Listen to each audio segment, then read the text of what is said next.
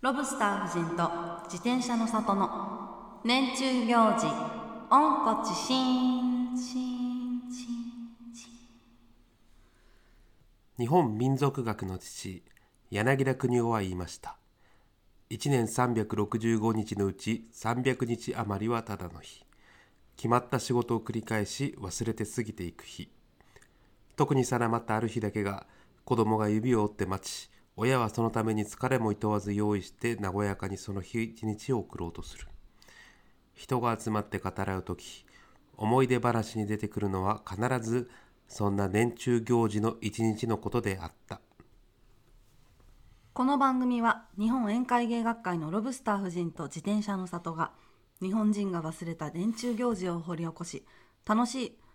新しい楽しみ方を発信していく番組です私ロブスター夫人はパーティーグッズ研究家隣にいるのは夫であり宴会芸評論家の自転車の里ですこんばんはこんばんはお久しぶりでございます久しぶりです先週1週間お休みでしたねあのしれっと休みましたよ ねそうですね結構でもいろいろ投稿はしてましたよねそうあの休みますとは言ってないうんなんかさ毎週日曜日更新って言ってるのにさうん日曜日に更新しなかったことがちょっうんと1日2日すごい心苦しく感じられてたんだけど、あまあまたねそうだね日曜日やればいいかみたいな、うんまた日曜は来るさみたいなうん、とこありますよね自分のさ日曜日に更新するって言ったことに縛られてねうん辛くなっちゃいけんねそうだね、うんあれですよハロウィンでしたねそうねえ結構いろいろとコンテンツをアップしていてそうです私はインスタにかなねり、えあの息子がホイールローダーになってる動画うんとかねこれハロウィンのために一生懸命作ったんですようんで商店街のハロウィンコンテストに出してうん優秀賞をもらいました素晴らしい、出して3日後ぐらいにうん結果発表だったのうんだから早いねくて、うんあもう発表してくれるんだってうん、あの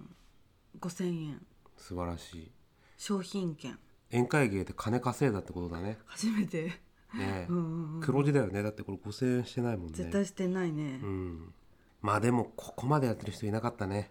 そうだ ねあの駅前に張り出されてるんだけど、うん写真をねうんいなかったねまあホイールローダーいい宴会芸だったなもう一個ね商店街があるのね、うん近くにうんそこにも出してるんだけどそこの結果発表は11月30日のあそんな長いのよ距離が長いね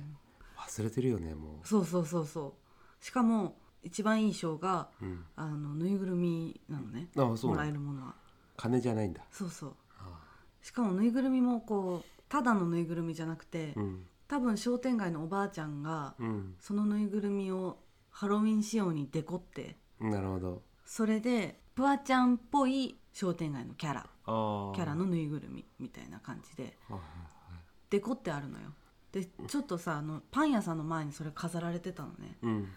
それはね釣りを楽しむ商店街のキャラだああったそんなの感じなんだそうテーマがねあってどうやら、うんそれは多分個人で決めてるんだけどうんおばあちゃんの字でその大テーマ書いてあったの ねなんか温かい商品だなって念がこもったものをもらえるわけですね相当念がこもってますよ、あうあんもう一個ねそのロブスター夫人のパーティーメイクっていうことでうんメイク動画を2つ初アめッてプねしてましたね動画編集もしてやってみたんねですえよ、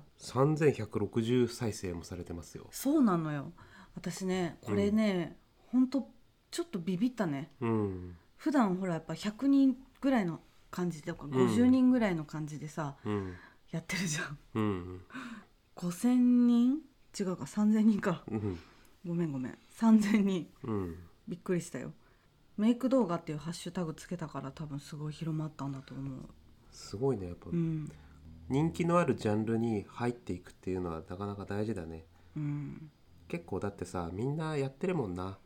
香水歌ったりさ香水も歌った方がいいんじゃないいやいやいやそれで言うとうんいいいいい い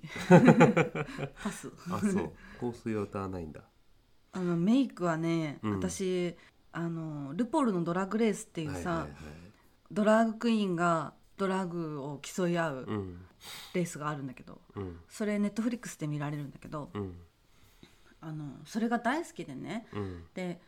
自分でもいつかやってみたいって思ってたの、はいはいはドラッグクイーンのメイクってさ眉毛を潰すのね、いそうだよねもう普通の日常メイクじゃなくてパーティーメイクでもなくてもうドラッグメイクなのようんでそれってさそれぞれの世界観をそう持ってて自分のうん顔に合うとか、うん自分の表現したいテーマに合う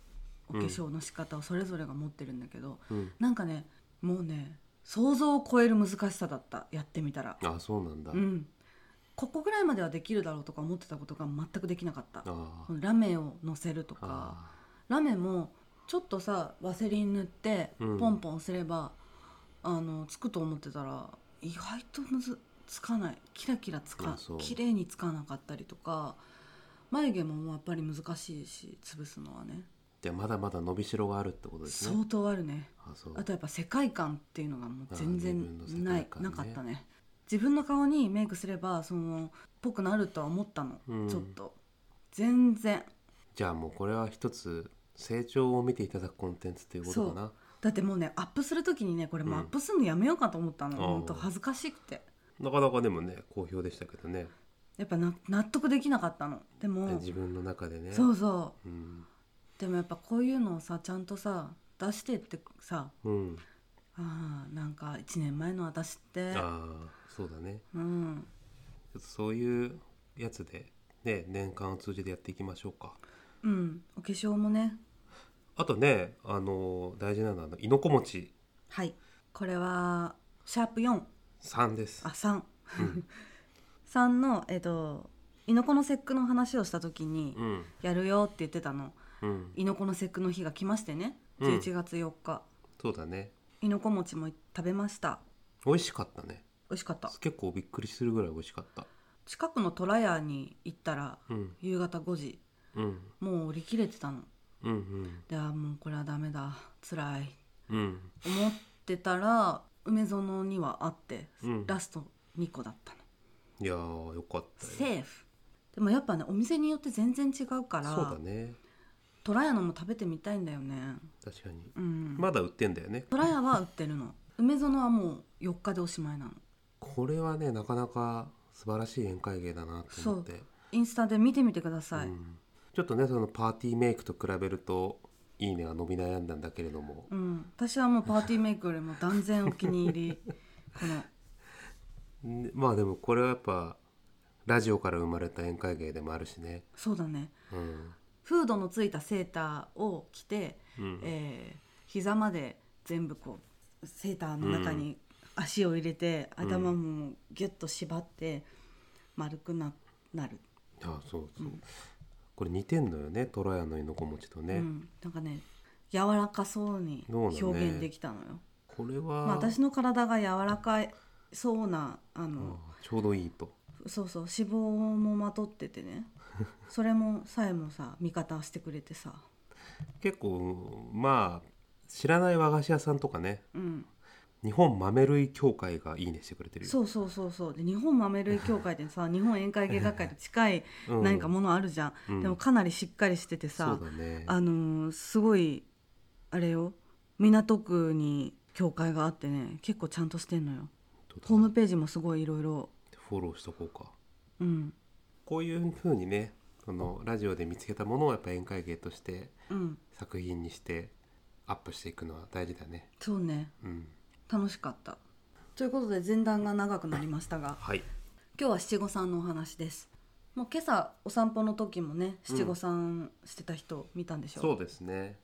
もうそういう時期ですね、うんもうやっぱ34歳だからさうん30年ぐらいやってないわけですよ七五三ってうん自分がやった時ってさもうやらされてるからさうん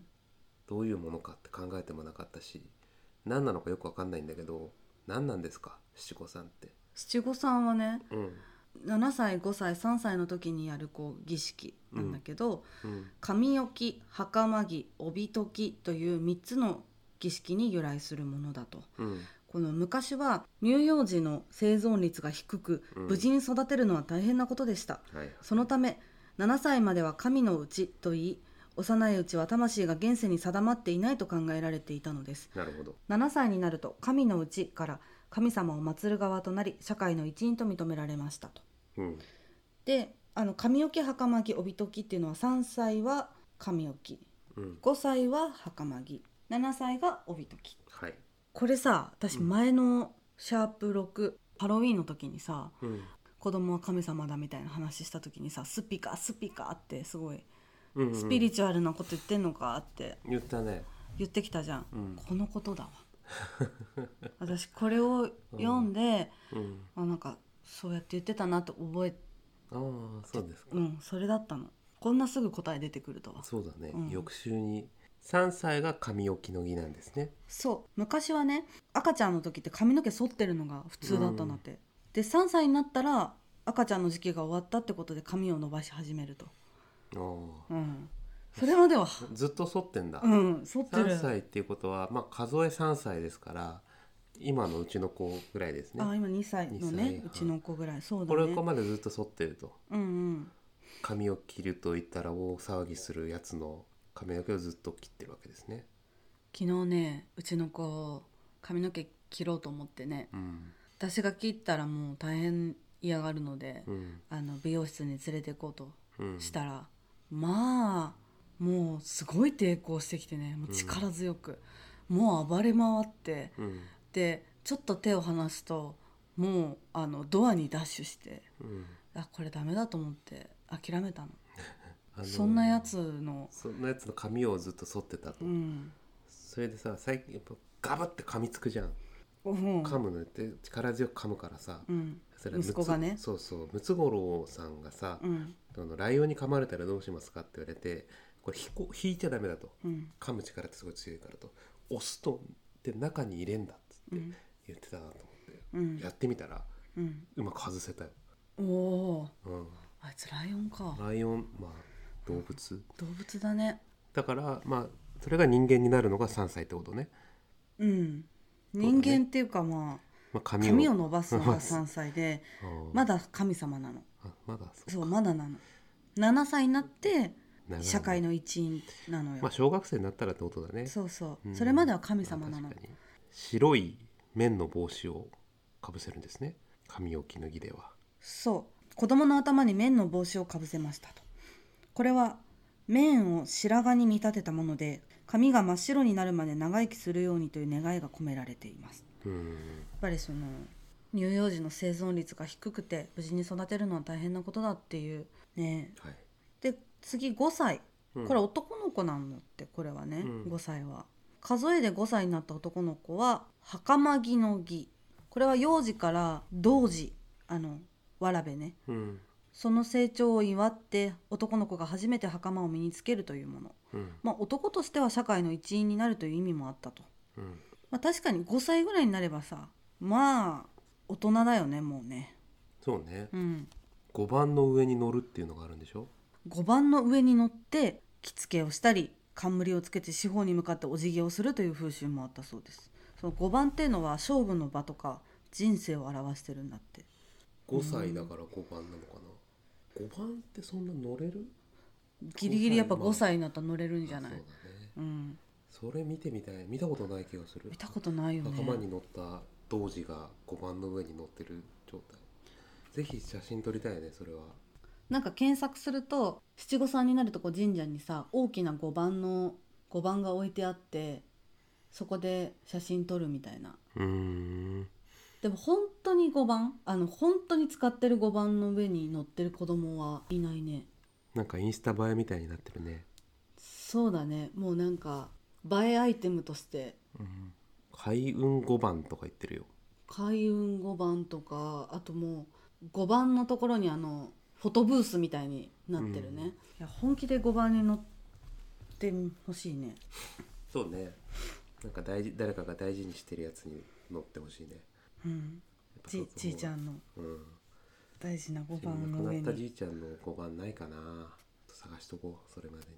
数えで5歳だからさ4歳って再こと来だよ年ねですうちの子がさその数えで3歳だからお友達の女の子の子供はもう七五三してたよまあそうう、ん、まあ、通過儀礼と言いますからねうんで7歳の女の子はうん、帯解きの儀と